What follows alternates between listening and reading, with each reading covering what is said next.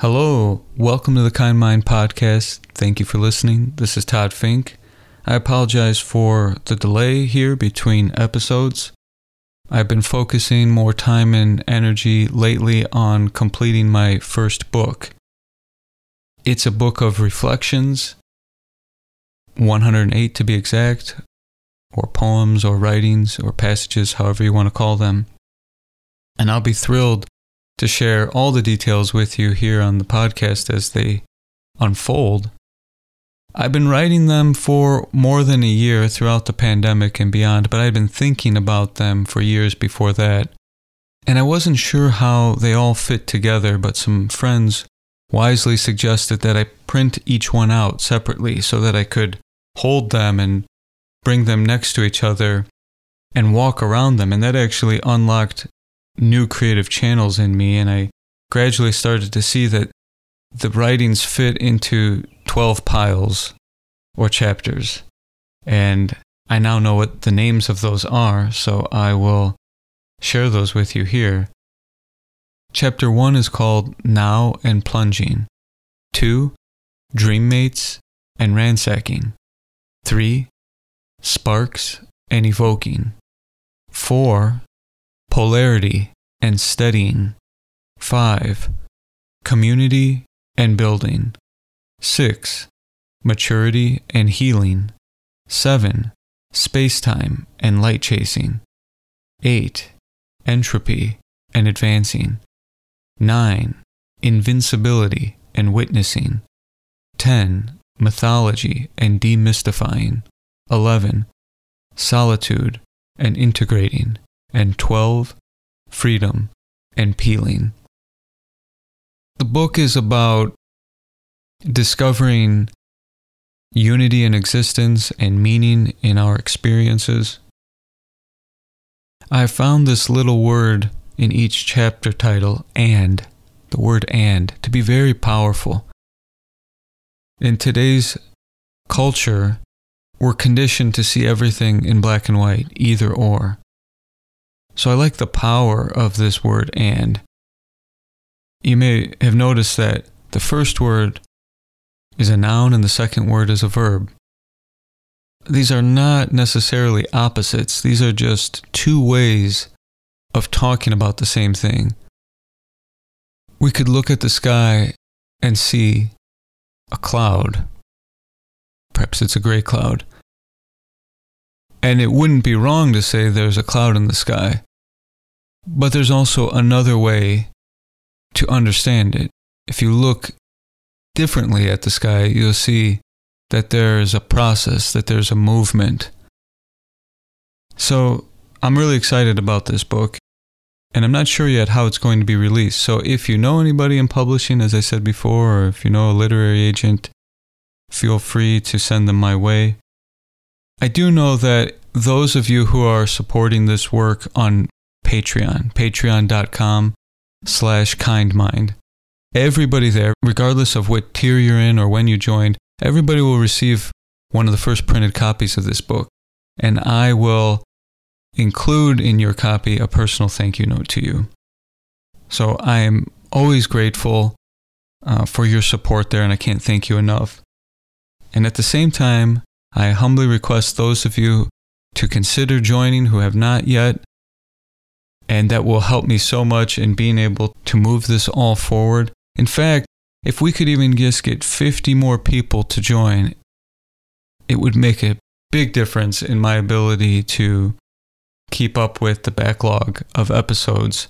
And last month there were nearly twenty thousand listeners to the podcast, so this is just a tiny, tiny fraction. If we could encourage you to support within your means, if it's possible for you. And I thank you. A couple other perks for the for the patrons. You may know that at the ten dollars a month tier, you have access to the Kind Mind Studio page of my website, which has the audio for guided meditations and other resources like wisdom stories and poems and a recommended reading list, which I recently added five more books to. I will also be adding a few more meditations. One will be about meditating to cope with uncertainty. One will be about loving kindness meditation. for those of you who are in the third tier, pledging twenty dollars a month to support the podcast. You also have um, a monthly pass to any of the Kind Mind gatherings, and that will include those that are in person when that resumes. And I'm looking to resume that soon. But if you miss that meeting in person or online for any reason, you are welcome to send me a message via Patreon, and I can send you a private temporary link to view the recording of it, because I understand sometimes you can't uh, attend at the time when it's live. But I want you to have the full benefit of that tier on Patreon. And now this episode is called A Brief History of Fire. It's episode fifty-four. It is also very brief in terms of my podcast length, but that's because it was not recorded at one of our gatherings. It was recorded last November at Maureen Muldoon's Spiritual Speakeasy community on Zoom. And the presentations there are a little bit shorter, usually around fifteen minutes or so with, with some conversation. I thought it fit very well with the themes we talk about here on this podcast, so I thank her for the invite to speak. And I will be returning again to Speakeasy uh, this coming Sunday, June sixth, as well as the thirteenth and the twentieth of this month to do a series of talks called the Seahorse Series. It's about mending masculinity. And the seahorse is unique because the male seahorse carries the babies in its pouch. So it's a reminder that this idea that masculinity is looks a certain way, or that being male needs to look a certain way, is not necessarily the case, that it's more of a construct, and we can study that construct and make sure we're using that construct in a harmonious way. So I hope to see you there, or at one of the upcoming Kind Mind gatherings, which always happens on the last Tuesday of the month. You can find more info on my website, michaeltoddfink.com forward slash events. And before we dive into this episode, I'd like to point out a few mistakes that I made. I had mentioned multiple times that fire is not a noun, but an event. And that's not quite correct. Obviously, the word fire is a noun, and so is event. But what I meant was fire is not a thing. Fire is an event or a process. Or fire is less like a noun and more like a verb. There is activity. There is a dynamic process unfolding. Also, I mentioned that there have been other massive wildfires in the modern era. But I said there's a fire in the eighties in China and Mongolia that was twenty acres in size. Obviously, that is not a massive fire. It was twenty million. I forgot to say million, but I make a lot of mistakes in all this talking that I do. When I catch it, I try to correct it, so you can have a laugh when you hear that. Last thing I'd like to share with you is a specific reflection from the upcoming book about this episode. So many of these writings are actually concise versions of things we explore in the podcast. You could say that some of them are even the essence of some of these ep- episodes, and this one certainly is. It's simply called Fire Ceremony. Fire is not a thing, but an event. Sitting around the dancing flames was probably like watching a movie in the ancient past. It still is. Working two sticks together to manifest fire is only possible because photosynthesis transformed light into chemical bonds to manifest a tree. So a bonfire is the tree's life in rapid reverse. Turning the mind upon itself also reveals a spark that burns up mental debris and warms and illuminates the whole being. Meditation is simply a fire ceremony, and each inhalation is an oblation, fuel for the inner fire. Like the outer ritual, it is also for world peace. Thank you for listening. And enjoy.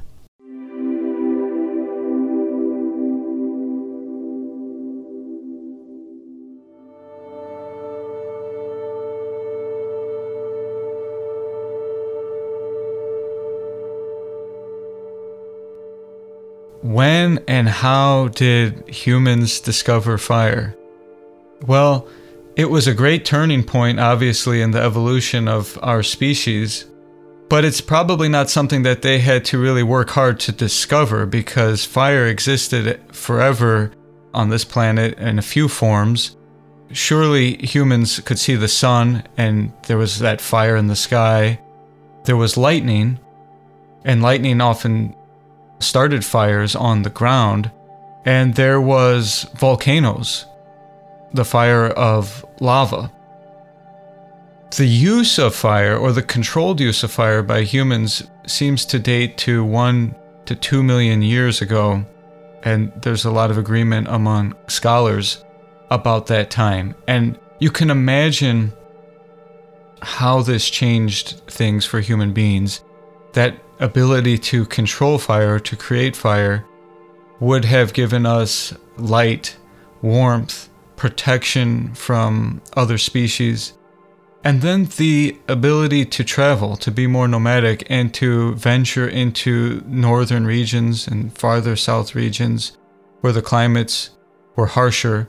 But if you could create fire, you, you could survive, you could live longer. You could make tools. So there's evidence of tools made by fire that date back as far as eight hundred thousand years ago. This is also the time period where we see the first hearths emerging. There's a hearth in Israel that's eight hundred thousand years old.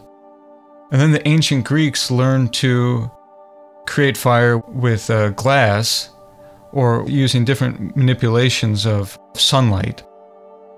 So one hundred thousand years or so ago, we we see more developments in fire. But I think it's interesting to note that along with all of these practical uses, being able to build a fire would probably have been the first cinema, like a type of entertainment.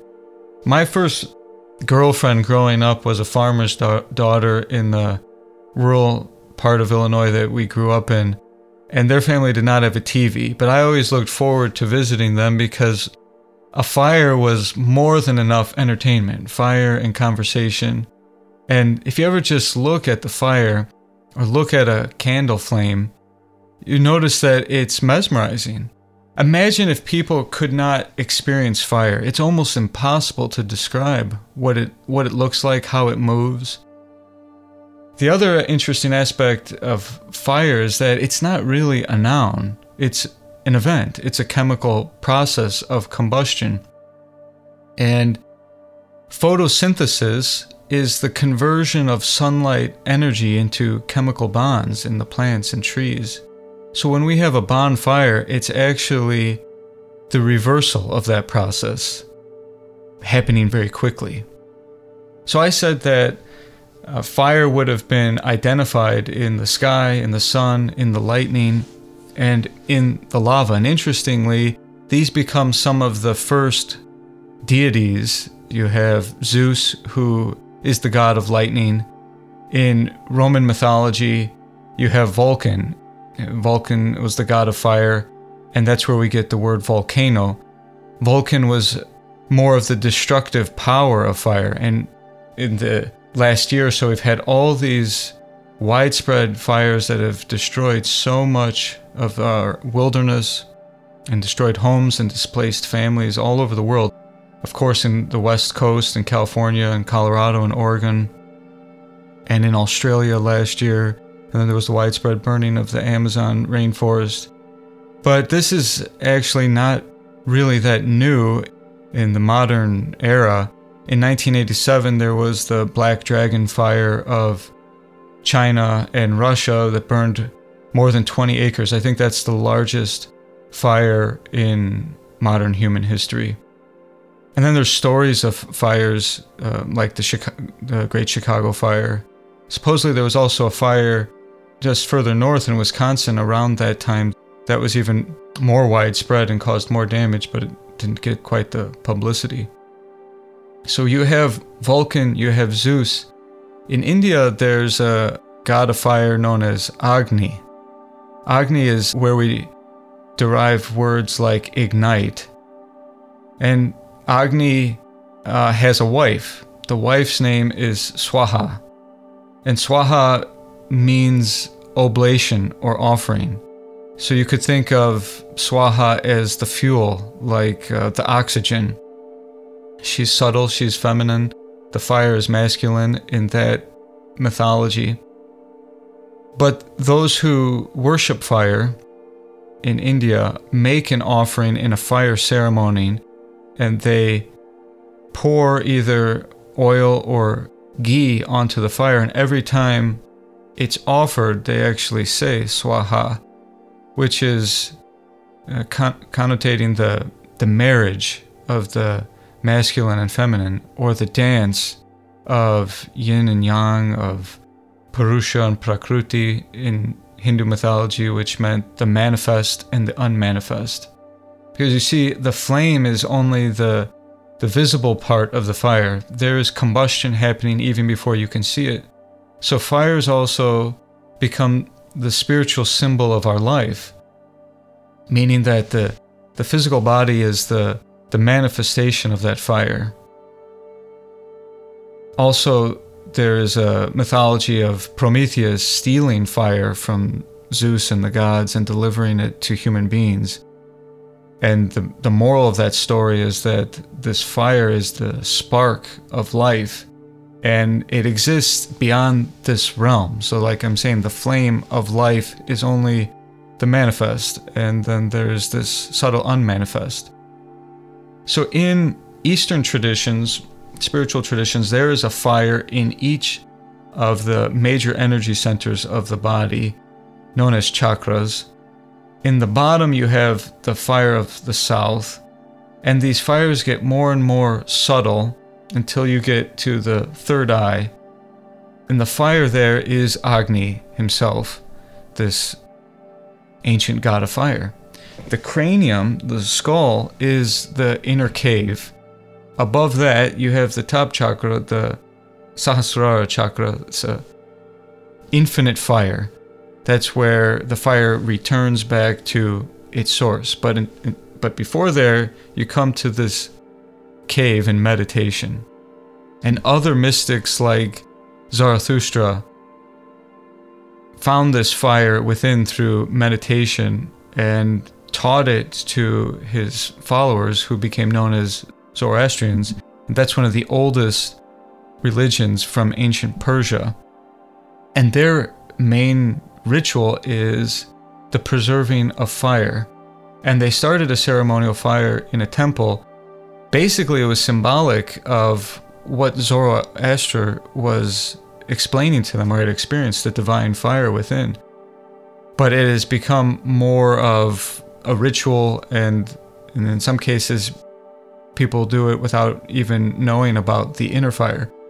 But still, they preserved that fire for centuries until Islam spread throughout the region in the Middle Ages, and then Zoroastrianism started to decline, and those people were strongly pressured to convert or persecuted. And so most of them migrated, and the surviving members of the religion found sanctuary in Western India, in Gujarat. And today, the majority of the existing Zoroastrians is about one hundred thousand people, and most of them reside in the state of Gujarat, where they have preserved the same fire since their migration in the Middle Ages till today, for over a thousand years. There was another period of Islamic rule in India that existed until the British rule, and in that time the fire went underground, and they hid it sometimes for over a decade uh, at a stretch until they could bring the fire back out again. But I find this story fascinating because it's sort of like our journey in life, and I said fire is an event, not a not a noun, and our life isn't really a noun, it's an event, it's a process, and at times there's more darkness in the outer world, and we have to go within. So you could say maybe right now, with the pandemic and this dark winter approaching, it's a time of outer darkness. And we need to then go inward. This is a time of introspection where we can kindle the inner fire. And in Christianity, there's the symbol of the candle or the lamp which we light. Saint Francis said, "All the darkness in the world cannot extinguish the light of a single candle." It's important to remember at this time when it feels like there's so much uncertainty and the future might seem hopeless for the time being. But if we turn within, we can see that that inner light and give that light to others, especially when there's darkness everywhere. So if the last thing I want I want to share with you is that this fire is one of five elements in Eastern philosophy, in Taoist philosophy, Greek philosophy. You have the most um, manifest element of the earth. Then it gets subtler as you move back to the source. Then water. Water is shapeless. It can change depending on what container it's held in. And then fire is even more subtle than water. Fire has become spiritual because it goes up. Gravity can't pull it down like it can with water. So it's the symbol of illumination. But fire has that destructive potential. So if we think about this fire symbolically for our spiritual life, we want to be mindful of its destructive side. And in terms of emotion, that could be anger, lust, or greed. The way I conceptualize this is to think of the way I drew fire as a kid. There'd be like red and orange in the outer part and then more yellow or gold inside. So that red is a symbol of passion. The gold, the inner part, is the the purer aspect of the fire, the wisdom or illumination and light, and then of course the fire of love. And then as you ascend subtler than fire, you have air, which is the fuel of the fire, and then space. These elements are represented in the chakras as well. Earth is in the bottom center. Water is in the sexual center. Fire is thought to be in the navel. And in different Vedas of India, it's or in the Bhagavad Gita, Krishna says, I'm living inside of the stomach of every human being, and I'm the the combustion, the process of combustion of food. So in uh, some sects of Hinduism, when a person is eating, they actually consider it to be a fire ceremony. And taking each piece of food, they mentally chant Swaha, which means the marriage of divine masculine, divine feminine, or the manifest and unmanifest, or just thinking of it as an offering to the divine, that you have food, it's sustaining life in the body.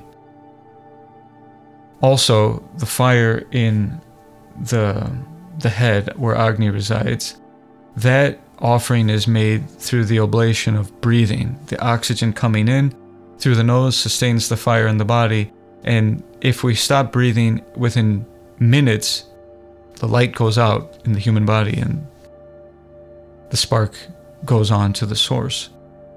So with every breath, we can mentally think of this offering to the self, to the soul. In meditation, it's simply tuning out everything else and tuning in to the fire ceremony going on that's sustaining life in the body. And if we think of this body as a lamp or a candle, the wax or the oil is always declining. And this fire will be extinguished in one of two ways. Either it will run its course, we'll live our full life, or some accident like a strong wind blows the flame out. So at any moment, the fire can go out, the manifest fire. And because of that, it's worth being mindful of what really matters in life and knowing that we can go at any time. I'm about to get another car because the life of my car is coming to an end, and I notice that I feel an attachment for it. Fear of the unknown isn't what we think it is. It's really fear of losing the known. I've been with that car for a while, and I know it's just a car, it's just parts, but it, but there's still an emotional attachment. Similarly, we've lived in this body for so long, so naturally we're attached to driving this car. But like I said, we have to go at any time, and meditation is the practice, the preparation for that moment, so that we can have a peaceful exit of this fire and return it to the source.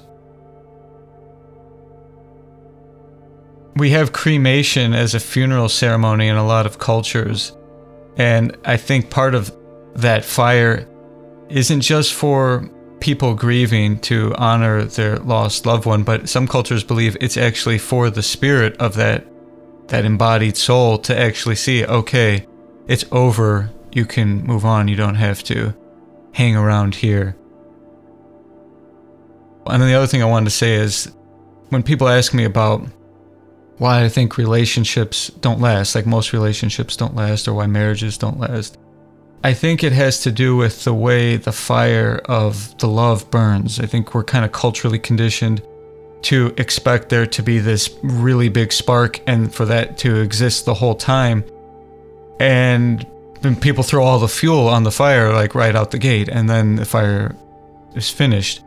But if you're looking for something that's more sustainable, it, it needs to burn more like coal or like embers. I mean, that requires that that fits into a person's values, the way they want to to love unconditionally and feel the warmth of friendship and compassion and unconditional care.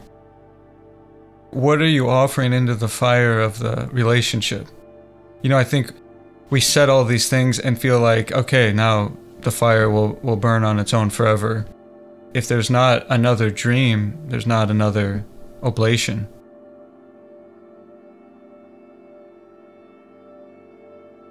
The one last thing that keeps running in my head is Om Namah Shivaya, which is, you know, burn from me anything that's not, but mm. is the interpretation God or true or right?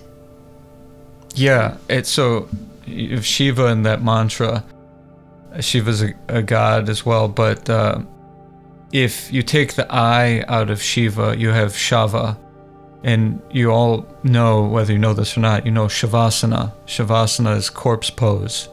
So Shiva is the, the spark, the fire, the activating principle of the body. Without the E, the I, or the Chi, you just have Shava, you just have inert earth. But with the soul, with the fire and the earth, you have Shiva. So Shiva's a god mythologically, but Shiva's also the soul, the fire, soul fire.